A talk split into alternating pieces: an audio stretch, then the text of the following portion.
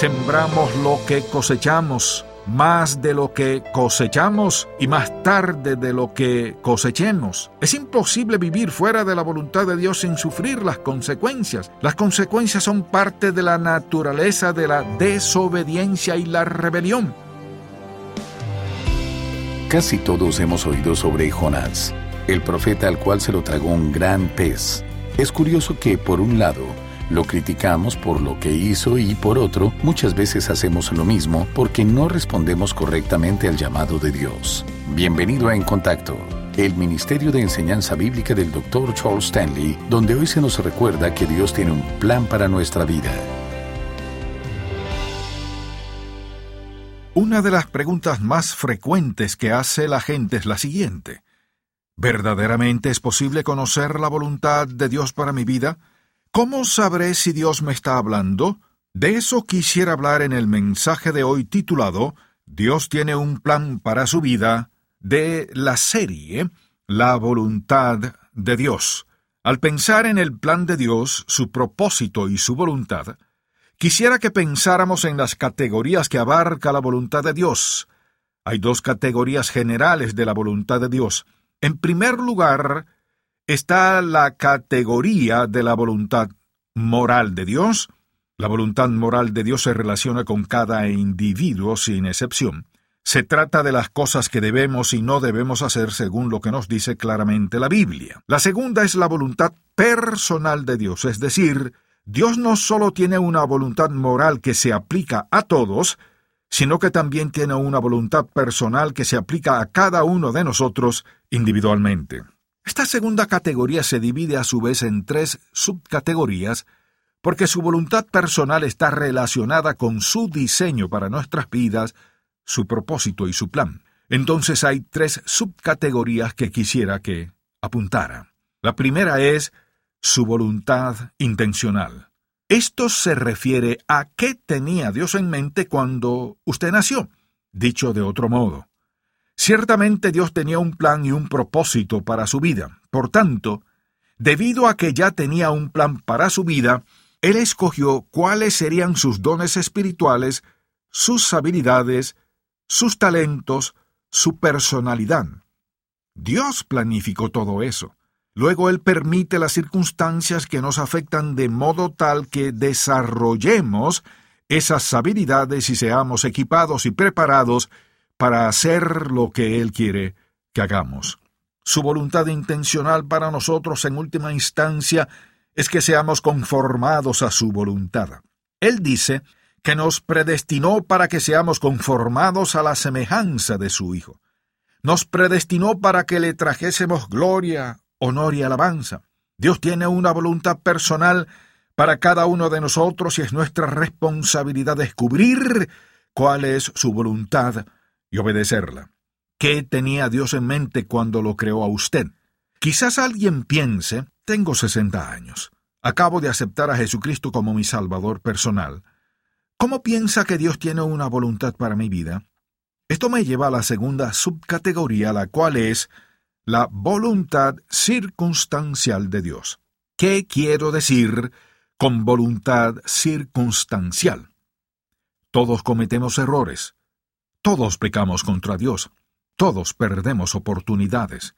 Todos desobedecemos a Dios en algún momento. Todos nos rebelamos contra Él, de alguna manera u otra.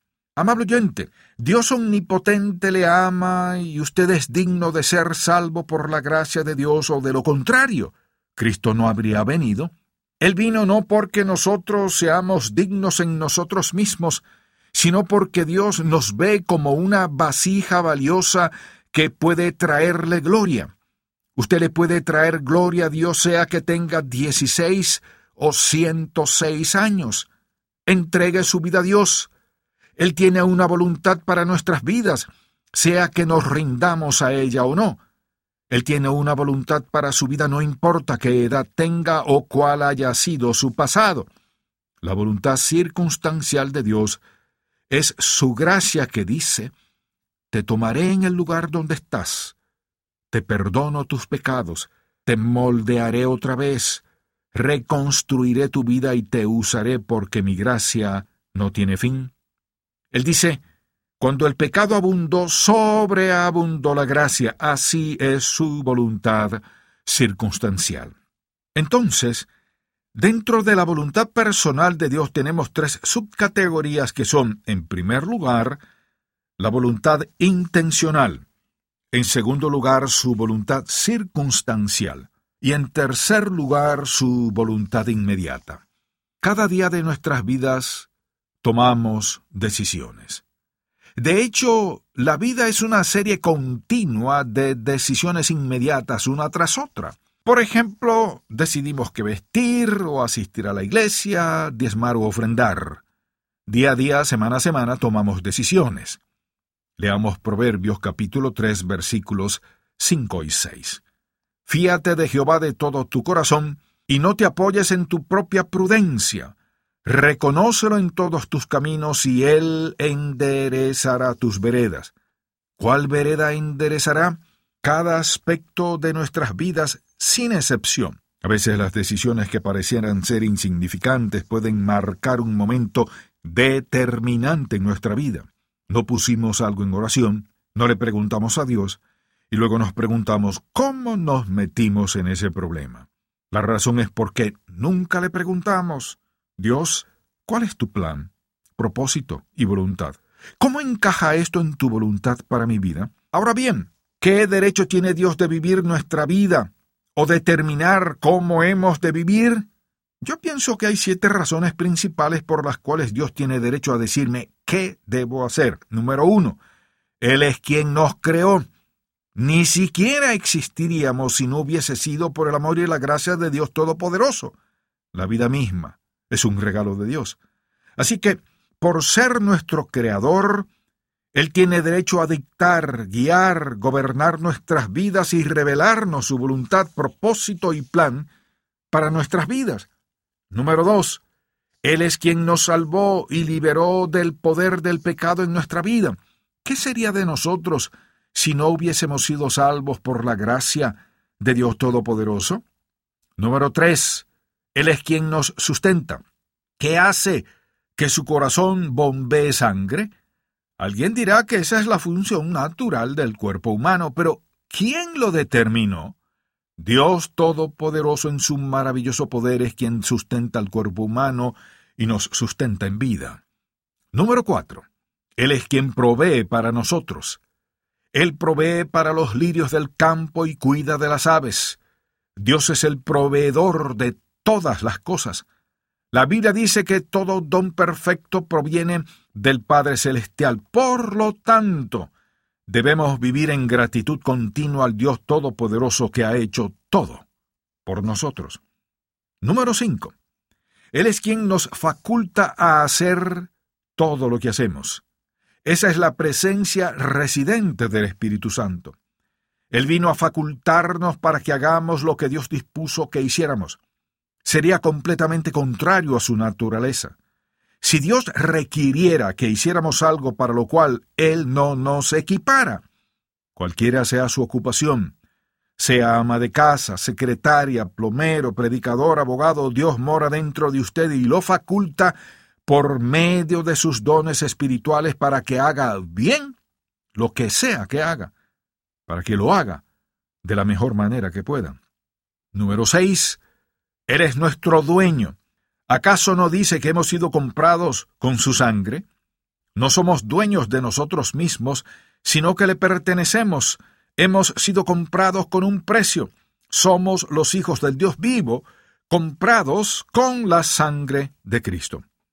Además de eso, la razón siete es que Él opera en nuestras vidas siempre buscando lo mejor para nosotros. En toda su sabiduría y entendimiento, él escoge solo lo mejor para nosotros. Él derrama su amor incondicional sobre nosotros. Entonces, hay siete buenas razones para reconocer el hecho que Dios tiene derecho de diseñar nuestra vida, porque nos creó para que le traigamos gloria y honor por nuestra manera de vivir, y la única vida que puede darle honor, alabanza y gloria es una vida rendida a Él, que ande en el centro de su voluntad. La pregunta es si Dios tiene un plan para mi vida. ¿Puedo resistirme a ese plan?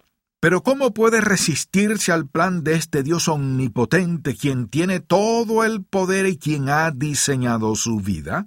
¿Qué significa la omnipotencia de Dios? No quiere decir que Dios por su fuerza bruta imponga las cosas en nuestra vida, sino que la omnipotencia divina significa que Dios tiene la habilidad de llevar a cabo su propósito sin ser derrotado. Él llevará a cabo su plan. Alguien se preguntará si una persona puede resistir a Dios. La respuesta es sí. Una persona puede resistir a Dios. Por ejemplo, recordemos a la nación de Israel. Dios los liberó de la esclavitud egipcia. Al llegar a la tierra prometida que había preparado para ellos, enviaron a dos espías. Diez de ellos dijeron que no debían entrar a la tierra porque serían derrotados. Josué y Caleb dijeron que sí, porque Dios había entregado esa tierra en sus manos. Los israelitas decidieron no ir y deseaban regresar a Egipto. Resistieron la voluntad de Dios. La vida de Salomón es otro ejemplo de esto. La Biblia dice que él tomó por esposas a muchas mujeres extranjeras. Esas mujeres eran idólatras y venían de naciones paganas. Pero Salomón las amó, edificó templos para sus dioses y alimentó su idolatría. Dios le dijo que se deshiciera de esos ídolos, pero no lo hizo. ¿Se resistió Salomón a la voluntad de Dios? Sí lo hizo, aún y con toda su sabiduría. Alguien se preguntará, ¿cuánto libre albedrío tenemos? Dios nos ha dado a todos suficiente libre albedrío, pero es un libre albedrío limitado. Solamente Dios tiene un libre albedrío absoluto, el nuestro es limitado. Pero Dios nos permite que tomemos decisiones y cometamos errores. Nos permite que pequemos y nos rebelemos en contra de Él, que le desobedezcamos, nos permite que resistamos su voluntad si eso es lo que escogemos hacer. La segunda pregunta que nos podríamos hacer al respecto es, si resistimos la voluntad de Dios, ¿nos presionará Él para que volvamos a su voluntad? Claro que lo hará. ¿Cuánto nos presionará? Lo necesario para llevarnos a lo que Él desea. Pensemos en el apóstol Pablo. Dios lo escogió aún antes de que naciera. ¿Lo presionó Dios en algún momento? Era un hombre comprometido a destruir la fe cristiana, a desvanecer la idea misma de la persona de Jesucristo, la idea de la resurrección. Pero Dios comenzó a presionarlo desde el momento en que Esteban fue apedreado. Pablo vio morir a aquel siervo del Dios vivo, quien creía en Cristo, lo vio morir sin quejarse y eso le comenzó a dar convicción en su corazón. ¿Quién era aquel Jesús? Este hombre estaba dispuesto a dar su vida sin pelear y decir, en tus manos encomiendo mi espíritu. La presión fue aumentando hasta que fue consumada en el camino a Damasco. La Biblia dice que Dios lo cegó. En el suelo clamó, ¿Quién eres, Señor? ¿Qué quieres que haga? Dios lo presionó de esa forma.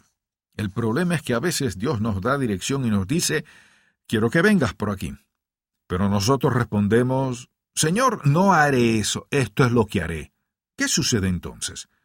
A veces queremos hacer algo, pero no podemos. A veces Dios no permite que lo hagamos. Puedo recordar ocasiones en mi vida en las cuales hubiese escogido algo que no era la voluntad del plan y el propósito de Dios para mi vida, pero la presión se intensificaba de tal manera que no hubiese podido desobedecer al Dios. Alguien preguntará, ¿Se resistió de usted a la voluntad de Dios en ese momento? En lo personal, yo no hubiese podido resistir la voluntad de Dios bajo la maravillosa presión divina. Creo que a veces Dios nos presiona de tal manera, sea mostrándonos las consecuencias de nuestra desobediencia, o simplemente haciéndonos conscientes de lo que Él requiere de nosotros, que nos damos cuenta que tenemos que rendirnos a Él y decir, sí Señor, que se haga tu voluntad y no la mía. ¿Podemos resistir a la voluntad de Dios? ¿Podemos hacerlo? ¿Nos presionará? Sí lo hará. ¿Podemos resistir a la voluntad de Dios sin sufrir las consecuencias de esa resistencia? La respuesta es no. No podemos resistirnos a su voluntad sin pagar el precio. ¿Cuál es el precio? Depende de cual sea la resistencia. Cuando nos rebelamos contra Él, lo mejor que podemos hacer es arrepentirnos inmediatamente, pedirle a Dios que nos perdone por ser orgullosos y arrogantes, por pensar que sabemos más que Él, arrepentirnos porque sabemos lo que dice la Biblia al respecto, pero decidimos desobedecer a Dios. Así que sí hay consecuencias. ¿Podemos vivir fuera de la voluntad de Dios? Sí podemos, pero no sin pagar el precio y las consecuencias de estar fuera de su voluntad. A veces alguien pensará, pues conozco a muchas personas que viven fuera de la voluntad de Dios y pareciera que les va bien. Recordemos la advertencia que leemos en el libro de Proverbios. No veamos al malvado y juzguemos lo bien que está por las apariencias, porque no sabemos cuántas noches se las pasó en vela. No tienen paz, contentamiento, gozo ni seguridad en sus vidas. Basan toda su vida en las cosas que poseen o las cosas que pueden disfrutar o las cosas que les agradan en la vida. Pero, ¿qué me dice del momento en que mueran? ¿Qué seguridad tienen? Ninguna. Ese momento llega en la vida de toda persona. Cómo vivamos determinará la forma en la cual moriremos, a menos que seamos salvos. Si vivimos fuera de la voluntad de Dios, moriremos fuera de la voluntad de Dios. Alguien se preguntará si podemos definitivamente resistir la voluntad de Dios. Toda persona que muere sin Cristo es un testimonio de que sí podemos rebelarnos y resistir la voluntad de Dios, y en última instancia, Él nos entregará a ese tipo de resistencia. Es peligroso escuchar la verdad, conocer la verdad, creer la verdad, y resistir la verdad de Dios Todopoderoso porque tenemos otros planes para nuestra vida distintos a los planes que Él tiene. Lo que decidimos al resistir su voluntad para nuestra vida es, quiero hacerlo a mi manera, ignoraré a Dios y haré las cosas a mi manera. Pero, amable oyente, lo que sea que una persona siembra, eso segará. Sembramos lo que cosechamos, más de lo que cosechamos y más tarde de lo que cosechemos.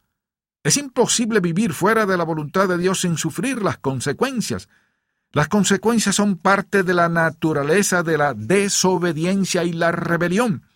Son parte de la naturaleza del pecado mismo.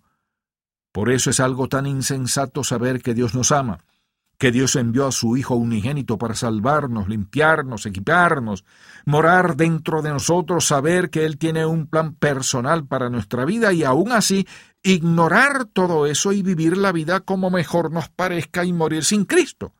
Mejor no sería no haber nacido nunca. Esta es la verdad. La pregunta es, ¿qué hará usted con esta verdad? Quizás Dios trajo algo a su mente y debe preguntarle, Señor, ¿Estoy haciendo tu voluntad en este aspecto de mi vida? ¿O quizá Dios le ha hablado y le ha mostrado que se ha rebelado contra su voluntad en algún asunto en su vida? La pregunta es, ¿qué hará al respecto? Es algo entre usted y Dios. Lo mejor de la vida es descubrir la voluntad de Dios y andar en ella. Le ruego lo siguiente. Si nunca ha aceptado a Cristo como su Salvador, entonces está fuera de la voluntad de Dios. Quizás usted diga que no cree en eso, pero ese no es el asunto. La verdad es que está fuera de la voluntad de Dios. Si nunca ha sido bautizado, está fuera de la voluntad de Dios. Si nunca se ha hecho miembro de una congregación local, está fuera de la voluntad de Dios. Si nunca ofrenda para apoyar el trabajo evangelístico alrededor del mundo, está fuera de la voluntad de Dios. Si nunca tiene tiempo para Dios porque está centrado en sí mismo, está fuera de la voluntad de Dios. El asunto es este. ¿Qué hacemos si estamos fuera de la voluntad de Dios? Debemos confesárselo a Dios, arrepentirnos y pedirle que nos perdone. Si usted no es salvo, dígale, Señor, te pido que perdones mis pecados. Acepto a Jesucristo y su muerte en el Calvario como la paga por mi pecado. Lo recibo como mi Salvador personal aquí ahora. Quiero ser la persona que quieres que sea. Entrego mi vida a ti él tiene un plan y una voluntad para su vida. Permítame mencionarle algo más para lo que Él tiene un plan. Él tiene un plan que un día nosotros nos pararemos frente a Él y demos cuenta por nuestra vida. Parte de ese plan es que Él nos recompensará por las cosas buenas que Él ha hecho por medio de nosotros y en nosotros. La última parte de ese plan es que tendremos una morada eterna en el cielo donde le serviremos y nos gozaremos y viviremos en unidad con Él, con un gozo ininterrumpido e inexplicable. La pregunta es, ¿quiere usted perderse eso? No lo creo. Gracias por escuchar En Contacto, el Ministerio de Enseñanza Bíblica del Dr. Charles Stanley. ¿Tiene dudas en cuanto a su compromiso con Jesucristo? Escuche más acerca de este tema en la edición para hoy de Un Momento con Charles Stanley. Si desea adquirir el mensaje de hoy, Dios tiene un plan para su vida, el cual forma parte de la serie La voluntad de Dios. Llámenos al 1-800-303-0033 dentro de los Estados Unidos y Puerto Rico o visite encontacto.org. ¿Cómo toma usted sus decisiones? ¿Utiliza la lógica o la opinión de algún amigo? Los cristianos tienen a su disposición el recurso más grande que existe, un Padre Celestial que solo desea lo mejor para sus hijos. Pero, ¿cómo reconocer su voz?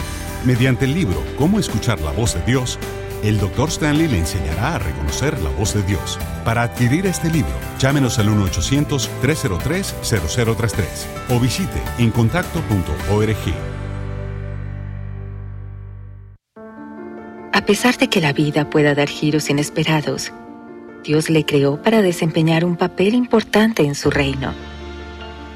Quizá no se haya dado cuenta de lo mucho que Dios desea trabajar en usted y usarle para impactar a otros. El propósito de Dios para su vida. El devocional más reciente del Dr. Charles Stanley. Para adquirirlo, visite en contacto.org diagonal libros. ¿Hay algo que aún no ha entregado a Cristo? A continuación, la visión para hoy de Un Momento con Charles Stanley, donde se nos comparte una historia de la vida real. Hace ya un tiempo casé a una pareja. Un año más tarde, ellos querían hablar conmigo. Más bien, ella me llamó y me dijo que su marido la estaba dejando por otra mujer. Ya habían empezado a hablar de divorcio y ella le pidió que consiguiera los papeles para el divorcio. Ahí fue que él le dijo no, no es necesario. En el curso de la conversación esto fue lo que él le dijo. Cuando el pastor nos casó me dio la licencia de matrimonio para que la enviara por correo, pero nunca la envié por si acaso me arrepentía. Mire, amable oyente, esto no es compromiso. Permítame hacerle una pregunta. El día que usted dio su vida a Jesucristo, creo que lo más probable es que haya entendido que ocurriría un cambio en su vida, porque usted estaba entregándosela a Dios. Ahora bien, mantiene el contrato en el bolsillo por si acaso se arrepiente y quiere hacer otras cosas en su vida. Por si acaso quiere ser infiel en algún punto del largo camino de la vida se guardó la licencia, el compromiso, el título de propiedad de su vida que solo le pertenece a Dios Todopoderoso, se lo guardó para usted mismo, o de verdad y honestamente, hizo un compromiso genuino con Él. Si el mensaje de hoy ha impactado su vida, visite encontacto.org y aprenda más de las enseñanzas del Dr. Stanley. Tal vez usted sabe que Dios tiene un plan para su vida, pero se pregunta cómo puede conocerlo. Mañana se nos enseñarán principios prácticos para descubrir la voluntad de Dios en nuestra vida. Espero que pueda sintonizarnos para más de En Contacto, el Ministerio de Enseñanza Bíblica del Dr. Charles Stanley. Este programa es una presentación de Ministerios en Contacto, Atlanta, Georgia, y permanece en esta estación gracias a sus oraciones y donativos.